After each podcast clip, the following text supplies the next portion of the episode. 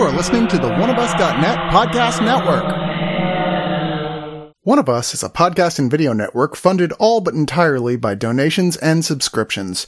We do accept pitches for audio-based or banner ads, but on a case-by-case basis. If you are interested in that, contact us at oneofusnet at gmail.com. With the amount of audio and video content we generate, it is expensive and extremely time consuming to keep things running. Please go to the webpage oneofus.net and sign up for a subscription at two, five, ten, or $25 and get a ton of bonus content. One of Us needs and appreciates all your support. Hi, One of Us fans. This is Matt from the Nighthawks Podcast. And I'm Trevor of the Nighthawks Podcast. You may remember our ASMR appropriate butterscotch baritone voices from several episodes of Screener Squad. And we're here to tell you about the Nighthawks Podcast, where you can also find us getting even more granular with the movies. You say it's called the Nighthawks Podcast? The Nighthawks Podcast. The very same Nighthawks podcast that covers new movies, old movies, mainstream blockbusters, and cult classics from days gone by? The Nighthawks Podcast. That's available on Audible, Spotify, Stitcher, and other fine podcatchers. The Nighthawks podcast is also available at nighthawkspodcast.com. You like how we keep saying Nighthawks podcast? Nighthawks Podcast.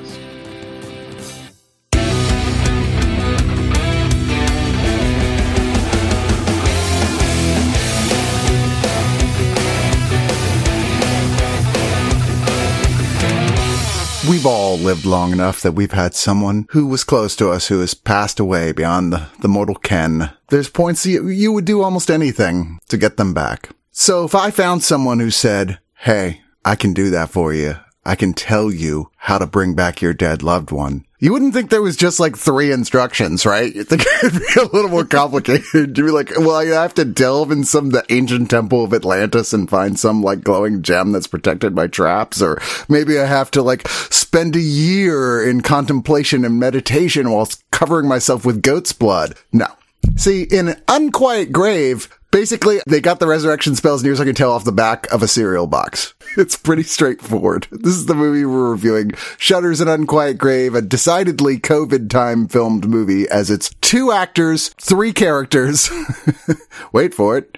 And, uh, and it's pretty much a conversation about bringing someone back from the dead, bringing someone back to the dead, and then the fallout after that very low budget, as you might suspect, directed by Terence Krey, who wrote it with the lead actress, Christine Nyland. Uh, the other actor here is Jacob A. Ware. The two of those actors and this director worked before on a show called Graves. This is not their first time working together. I think it's their first feature together, as far as I can tell. So it's the one year anniversary of Jamie, Jacob Ware's wife. She died in a car accident and he has gotten together with her twin sister. Yes, which will be relevant.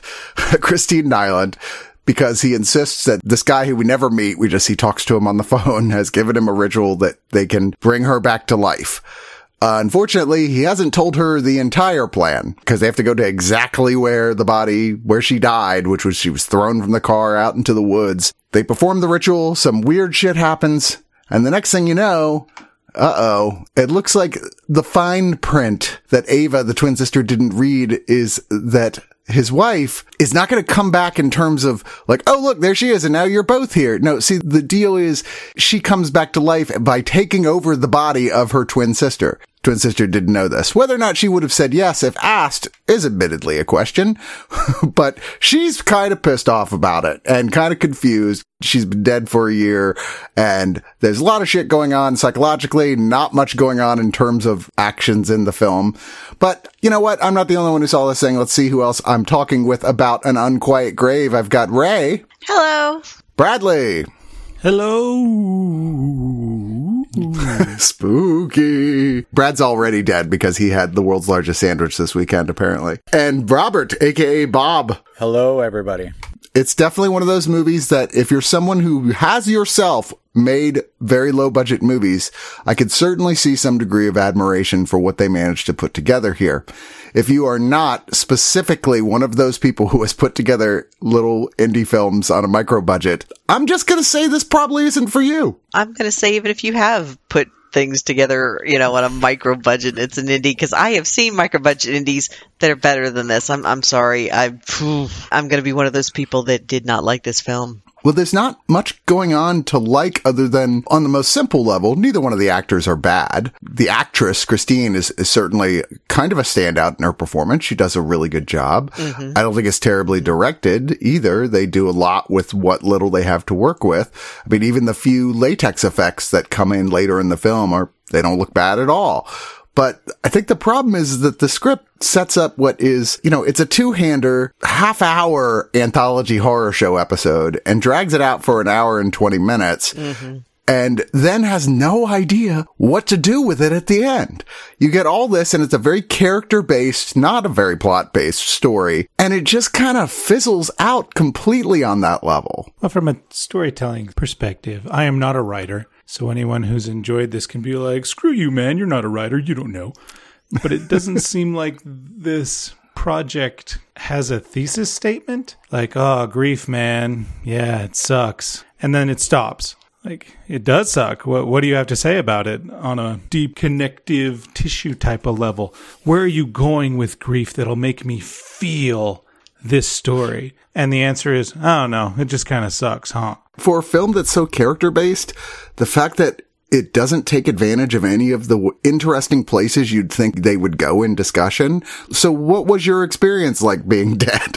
you know, that might be an interesting thing to get into at some level. Or there's stuff that happens at the end that gets very abstract and doesn't really answer any questions. It opens up a bunch of them, but you think it offers the opportunity to tie in a lot of these character moments that have been happening into why we're seeing what we're seeing, but it just doesn't. It's like, oh yeah, we forgot there is somewhat of a plot here, so let's just wrap it up.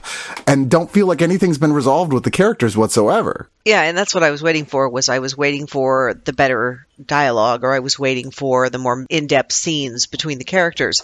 What we got to stretch this what you said, you know, was a 30 to you know, maybe 45 minute television episode into more than that was we got these really extended shots of oh, we're going to dig in the dirt. Well, that's great you're digging in the dirt. We get you're digging in the dirt. You don't have to dig in the dirt for 3 solid minutes, you know.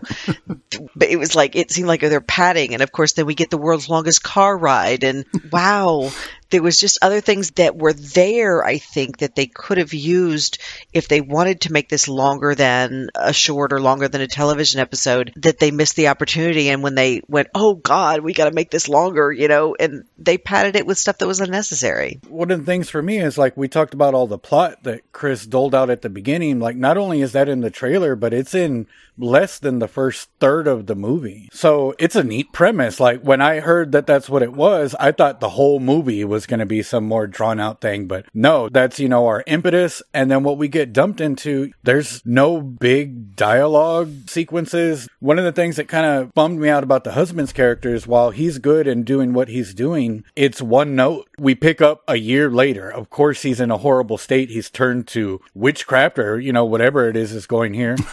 and he's obviously deceiving the sister. And then he gets a little broken up about being caught doing that later in the film.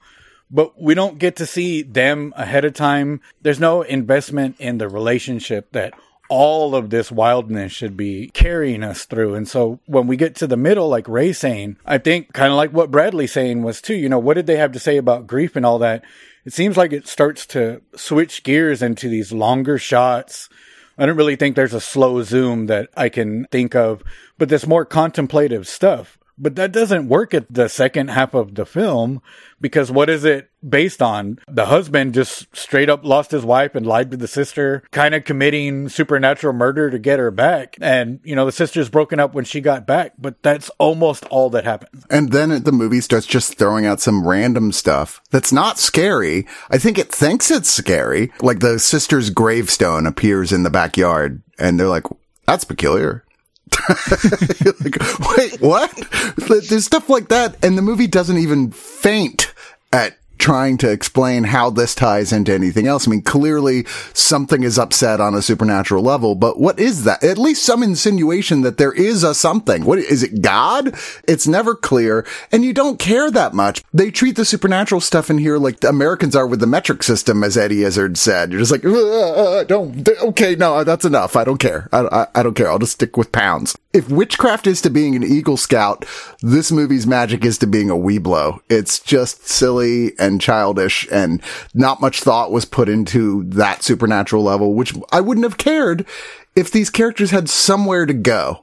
They got a premise and that's all they got. They kind of fumble about for the whole second half of the film. Oh, I gotta get my wife back. I'm so sad. Don't you miss your sister? And then he kind of seems like he's guilting her at the beginning for not missing her as much as he is. They're having a dick measuring contest about grief, I guess. So I'm thinking, oh, here we go. What does this sister know about either of them that they want to go away or kind of manipulate? What's the true mystery behind this?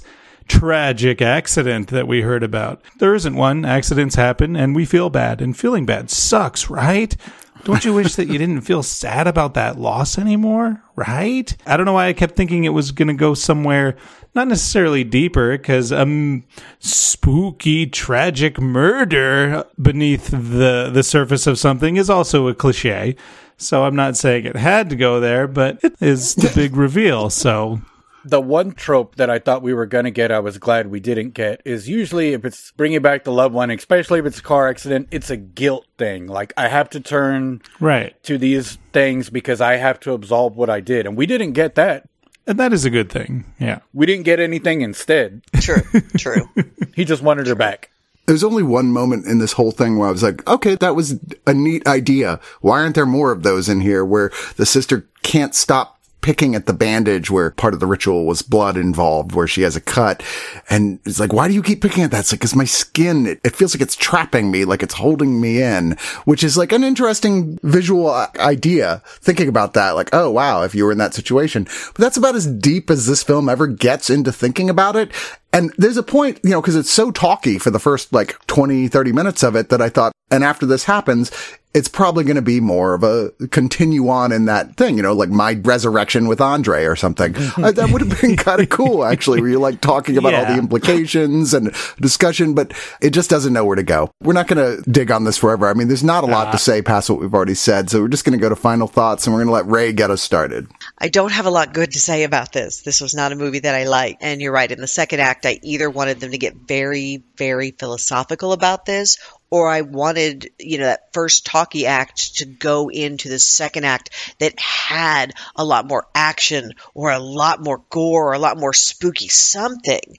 And it just kind of laid there, unfortunately. Kind of like the performance, uh, unfortunately, the male lead you know his performance is flat and uh, and I think that's partially his fault but I think it's partially the screenwriter and director's fault the fact that they just didn't give him much to do and that's kind of the whole movie they don't get much to do that doesn't give us much to watch mm-hmm. so I can say that you know maybe this was yet another episode of the web series that they did and and he wanted to expand on that but it doesn't expand on anything it just kind of lays there and that's really the thing I could say about this movie is it just kind of lays there like a dead body, unfortunately. um, I'm gonna have to give this film a three and a half out of ten cigarettes that aren't my brand.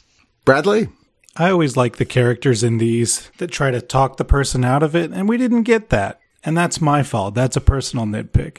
Like I was hoping maybe the person on the other end would be like, maybe you should stop reading the back of that cereal box. Sometimes dead is better you don't want to do go down that road, especially with no twin sister. Twins are hot, but they ain't meant for us to meddle with in God's forest, or you know. I did enjoy her performance because I think it's cool when actors get to noticeably play two separate characters.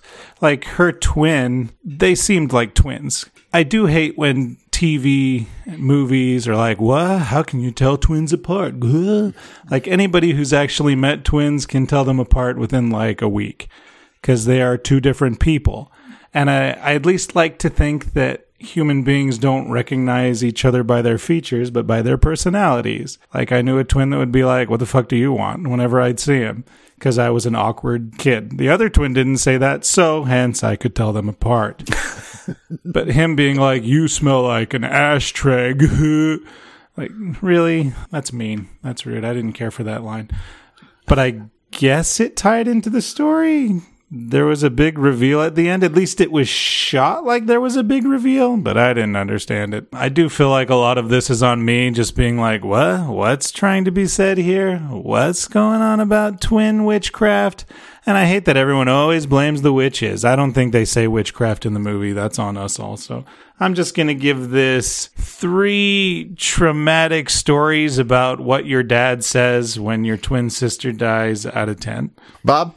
The more I think about the film, the stuff that was there I thought was fine. But I think what the problem was is for that runtime and that amount of narrative, there's a lot of things that didn't happen. If the four people in our review right now, if you're listening, if one of the four of us died and a year later one of us brought the other one back in one of the rest of ours bodies, I promise you we would have a really long discussion about why you killed the other one to bring me back.